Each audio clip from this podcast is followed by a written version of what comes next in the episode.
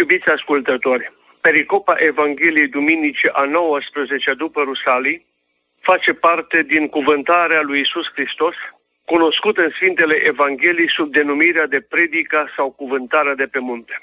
Această cuvântare o avem în două variante. Una mai lungă la Matei, pe spațiul la trei capitole, capitolele 5, 6 și 7, și alta mai scurtă, înregistrată de către evanghelistul Luca, doar 30 de versete în capitolul 6 al Evangheliei sale, versetele 20 până la 49.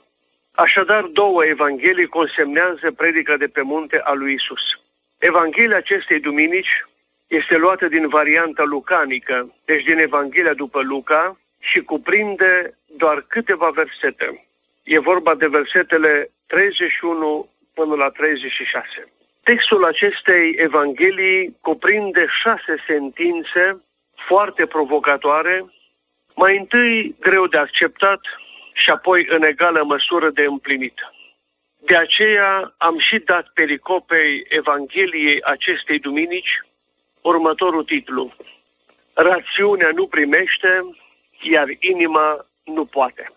Să le luăm pe rând și să vedem ce cuprind ele, de ce ni se pare atât de greu de acceptat și de împlinit, de ce apar multora dintre noi ca exprimând un creștinism falimentar, iar Evanghelia lui Isus o simplă utopie. Prima sentință sună așa. Și precum voi să vă facă vouă oamenii, asemenea faceți-le și voi lor. Iubiții mei, această sentință cuprinde așa zisa regulă de aur a oricărei morale, păgână sau creștină. Pentru lumea necreștină, dar și pentru lumea iudaică, ambele lumi, cunoscând doar formularea negativă a acestei sentințe, și anume, ceea ce ție nu-ți place, altuia nu face, zic pentru aceste două lumi, era suficient să nu faci răul ca să împlinești această sentință. De fapt, să știți că asemenea formulare a ei, în aspectul ei negativ, ceea ce ție nu-ți place, altuia nu face, o auzim și astăzi foarte des din partea multor creștini, pentru că este într-adevăr mult mai ușor să nu faci decât să faci. Însă accentul pe care îl pune Mântuitorul Hristos în formularea sa a sentinței pe care tocmai am citit-o, cade, să știți, pe imperativul de a face binele și nu doar de a ocoli răul. Numai că este vorba nu de un bine oarecare, ci de acela pe care ți-l dorești tu să ți-l facă ție alții. Așadar, e un bine direct proporțional cu propria ta pretenție. Și atunci, desigur, ne întrebăm ce ne spune Isus atât de greu prin această sentință, prin aceste cuvinte ale Lui. Adică, așa cum voim noi să ne facă nouă oamenii, să facem și noi lor asemenea. Ce ne spune El? De se pare atât de greu? Să nu avem parte de binele pe care ne-l dorim? Nu, nici de cum. Dar ce ne spune el, să știți, că este următorul lucru. Și anume, că nu există două feluri de bine. Unul de săvârșit, pe care să ne-l dorim nouă, și altul de o categorie inferioară pe care să-l facem aproape lui, dar pe care să-l numim tot bine. Ceea ce cere de fapt Mântuitorul Hristos prin această sentință, precum voiți să vă facă vouă oameni, la fel face și voi lor, este egalizarea dintre ceea ce pretinzi și ceea ce oferi. Pretinzi binele, trebuie să oferi la fel binele. Nu dorești să ți se facă răul, nu trebuie nici tu să faci acest rău. E simplu, E logic, e clar, e drept și nimic greu de înțeles în cuvântul lui Isus. Să știți că greutatea înțelegerii și împlinirii acestei sentințe vine doar atunci când vrem o măsură pentru noi și alta pentru cel de lângă noi.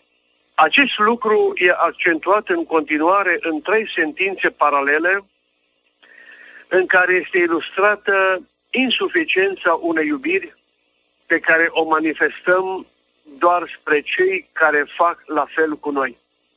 Îi iubim pentru că și ei ne iubesc pe noi. Iată care sunt aceste sentințe, care arată insuficiența unei iubiri, arătată doar spre cei care fac la fel cu noi. Prima sentință. Și dacă iubiți pe cei ce vă iubesc, spune Isus, ce mulțumire aveți! Că și păcătoșii iubesc pe cei care îi iubesc pe ei. A doua sentință. Și dacă le faceți bine celor ce vă fac vouă bine, ce mulțumire aveți! Că și păcătoșii fac la fel. Și a treia sentință, și dacă dați cu împrumut celor de la care ne dăjduiți să luați înapoi, ce mulțumire aveți? Că și păcătoșii le dau cu împrumut păcătoșilor ca să primească înapoi în tocmai. Iubiții mei, aruncând o privire critică asupra acestor sentințe, parcă ajungem la concluzia că primele două ne par mai firești. A treia însă, cea legată de împrumut, să dăm cu împrumut fără să ne dăvim să primim înapoi, ne pare puțin mai nefirească, dacă nu chiar total. Cum să nu ne recuperăm bunul pe care l-am împrumutat? Ce ordine și echilibru social la nivel individual și colectiv reclamă această sentință?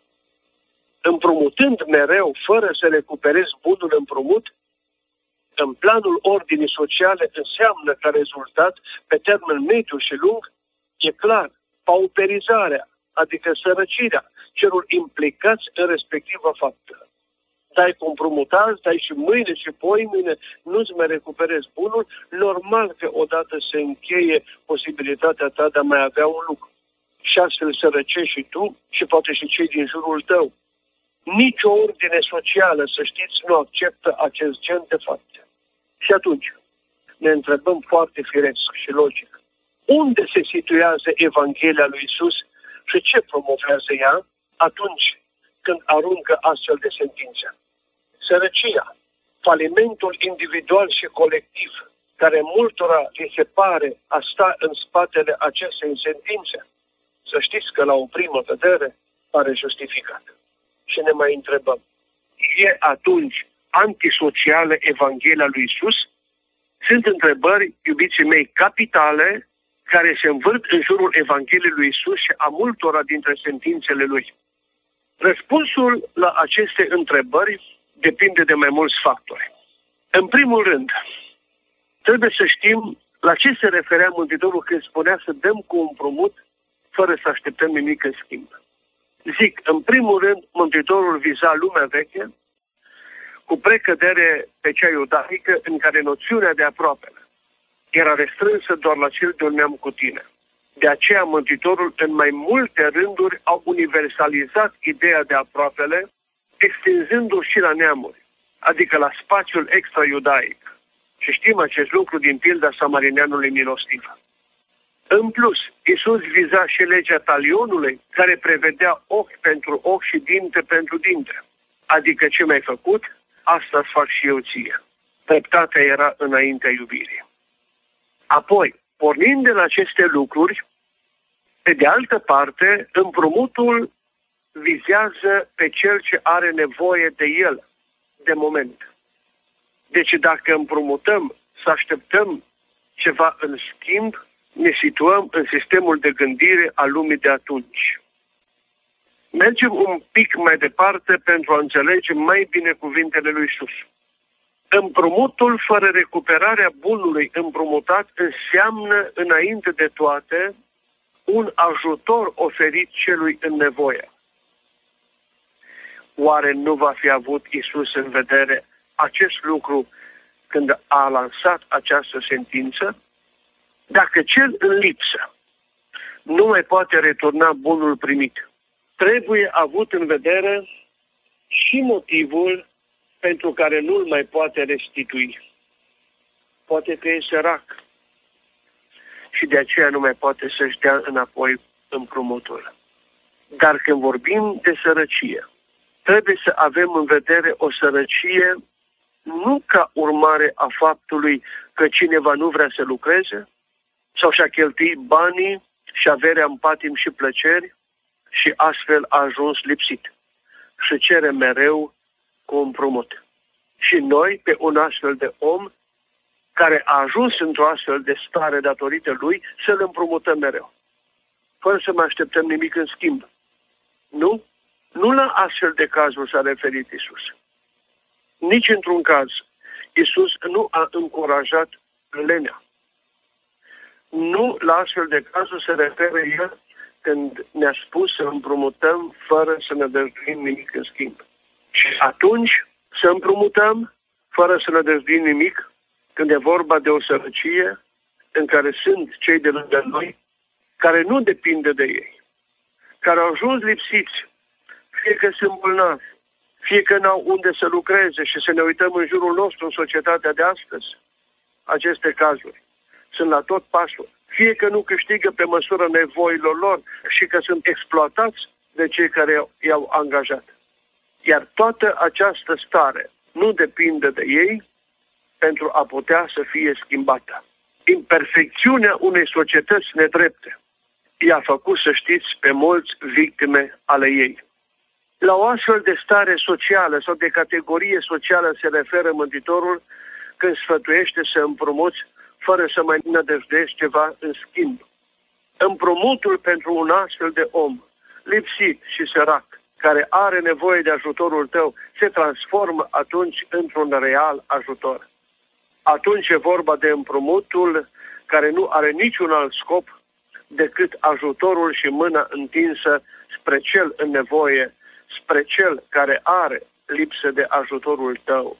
Dar când ți-ai întins mâna ajutând și împrumutând când el are nevoie, într-o astfel de situație, să nu ai niciun interes în vedere. Acesta e împrumutul, ca ajutor și în acest caz să nu mai aștept nimic în schimb. Împrumutul cu scopuri de afaceri, să știți, și accentuez acest lucru, nu este vizat nici într-un caz de cuvintele lui Isus. De aceea nu poate fi acuzată Evanghelia lui de anacronism sau că ar încuraja sărăcia în lume. De aceea, cuvintele lui nu sunt antisociale, nu sunt falimentare, nu sunt anacronice. Intenția lui Isus e umană, iar cuvintele lui sunt expresia solidarității cu cei în nevoi și ajutorarea acelora care în mod justificat au nevoie de compasiunea noastră. Așa trebuie înțelese cuvintele lui Isus când se referă la această poruncă sau la acest sfat de a împrumuta fără să aștepți nimic în schimb. Nu trebuie înțelese ca fiind o filozofie socială bazată doar pe relații de profit. Cuvintele lui exprimă o filozofie înainte de toate umană, bazată pe compasiune și solidaritate cu cel în lipsă și nu de exploatare și nedreptățire a celor din jur. De aceea a spus să împrumuți pe cel îndreptățit la aceasta, dar fără să mai aștepți de la el să primești ceva când el poate, nu mai este în măsură să o facă. Iubiții mei, penultima sentință care sună așa, și iubiți pe vrăjmașii voștri și faceți bine și dați cu un promut nimic nădăjduind, pare și mai grea. Ne cere nu numai să iubim pe vrăjmașii noștri, ci chiar să ajutăm. O, știm bine, de multe ori, este așa de greu să fii amabil și cu cei care sunt buni cu tine. Dar de dușmanii și cu rășmașii tăi. Cine poate face așa ceva? Nu este oare prea mult ceea ce ne cere Isus? Rațiunea, să știți, nu primește astfel de îndemnuri, iar inima aproape că nu le poate împlini. Și atunci, desigur, ne întrebăm cum rămâne cu Evanghelia lui Isus. Nu o împlinim? Sau împlinim numai o parte a ei și atunci când e vorba numai de o parte, doar ceea ce ne convine? Iubiții mei, în ciuda revoltei noastre adeseori împotriva Evangheliei, care li se pare foarte grea, ea trebuie împlinită. Pentru că este voia lui Dumnezeu. Exprimă voința lui Dumnezeu. Dar pentru împlinirea ei trebuie două lucruri, sau este nevoie de două lucruri. În primul rând, înțelegerea ei și apoi har și putere de la Dumnezeu pe care să le cerem pentru a o putea împlini. Revenind la porunca iubirii vrăjmașilor, această poruncă nu înseamnă capitulare în fața răului și a nedreptății, așa cum mulți au spus. Tot ce este nedrept, necinstit, contrar legilor sfinte sau rânduielilor care străjuiesc ordinea în societate, trebuie mustrat, combătut, criticat. Însuși Isus ne spune să facem asta atunci când El a luat atitudine în fața răului, spunând, deci va greși fratele tău, mustră Citim acest lucru în capitolul 18, versetul 15. Așadar, răul și nedreptatea trebuie eradicate dintre noi, dar autorul lor, adică al răului și al nedreptății, trebuie însă iubit și acceptat, însă nu ceea ce ei fac. Și trebuie să-l iubim și să-l acceptăm. De ce? Înțelegându-l ca pe un potențial convertit la bine. Replicăm răului, nedreptății și fără de legii, dar în același timp ne rugăm pentru făptașul lor, în speranța regăsirii și întoarcerii lui de la rău spre bine și virtute. În aceasta, să știți, constă iubirea de care vorbește Mântuitorul, manifestată față de vrășmași, adică o iubire îndreptată, știți spre cine? Spre îngerul din omul pătimaș și vrăjmaș, înger care stă întemnițat și legat de răutate din omul respectiv. Pe acest înger, încătușat acolo, trebuie să-l iubim și care se găsește în orice om, indiferent cât rău face. Cineva a comparat această atitudine cu o piatră prețioasă care stă într-o nesuferită murdărie. Și ce apreciem noi de acolo? Nu murdăria, ci mărgăritarul din ea. Aceasta e rațiunea pentru care biserica s-a rugat din toate timpurile, pentru conducători nevrednici, pentru cei din fruntea orașelor și ai satelor, care de cele mai multe ori nu s-au arătat demni de misiunea lor și vrednici de cinstea obștească. Adesea se întâmplă acest lucru și în zilele noastre. Prin această biserică, adică pe faptul că s-a rugat și se roagă pentru ei, deși a fost criticată și mai este și astăzi criticată pentru astfel de atitudine. Să știți că n-a pactat cu răul și nu pactează cu răul produs de către acești oameni sau de către asemenea oameni. Și prin asta biserica să acopere fără de legile și nedreptățile lor. Nu, nici vorbă. Ci biserica s-a rugat și se roagă și se va ruga. Pentru că speră, a sperat și ne dăjduiește și astăzi că Dumnezeu o să ilumineze pe aceștia și astfel poporul să beneficieze de pe urma întoarcelilor de la nebunia care îi stăpânește. Într-o rugăciune de la Sfânta Liturghie, când este pomenită stăpânirea, se spune așa, dă lor pașnică o cărmuire, ca și noi, într-o liniștea lor, viață pașnică și netulburată să trăim. De ce întorcându-se de la rău sau gândind binele, noi, cei care trăim sub oblăduirea lor, să trăim o viață pașnică și netulburată. De aceea biserica s-a rugat în toate timpurile pentru dușmanii și vrăjmașii ei, ca Dumnezeu să-i întoarcă și biserica să-și trăiască viața în liniște. De aceea ne rugăm pentru vrăjmași.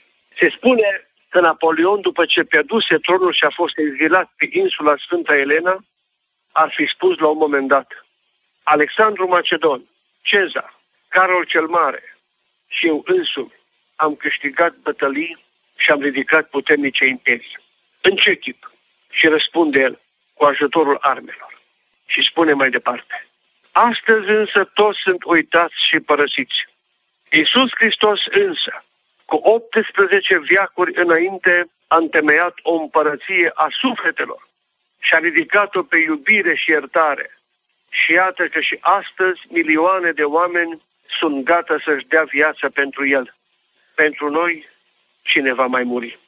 Iubiții mei, numai dacă vom face așa, vom fi îndreptățiți la răsplata cerească ca fi ai Tatălui Ceresc, care e bun cu toți, și cu cei drepți și cu cei păcătoși. Pentru cei drepți însă bunătatea lui e o răsplată. Dar pentru cei nedrepți, bunătatea Lui e un semn că așteaptă încă întoarcerea lor. Iisus ne asigură despre toate acestea spunându-ne că dacă le vom face, răsplata voastră va fi multă și veți fi fiii celui prea înalt, că El este bun cu cei nemulțumitori și răi. Dacă avem un astfel de tată milostiv, atunci milostivirea noastră față de cei ce nu o merită își are rațiunea ei de a fi dincolo de orice gândire și înțelegere a noastră. Iubiții mei, și acum alte teme spre reflexie din cuprinsul Evangheliei acestei duminici. Prima temă, asupra care am putea să insistăm. Ce înseamnă a fi copilul lui Dumnezeu și cum trebuie să fii în acest statut? Și am văzut din Evanghelie. Ocrotindu-i pe cei din jurul tău, ajutându-i și rugându-te pentru cei care sunt rășmași. A doua temă. Despre milostenia arătată față de cei ce nu o merită.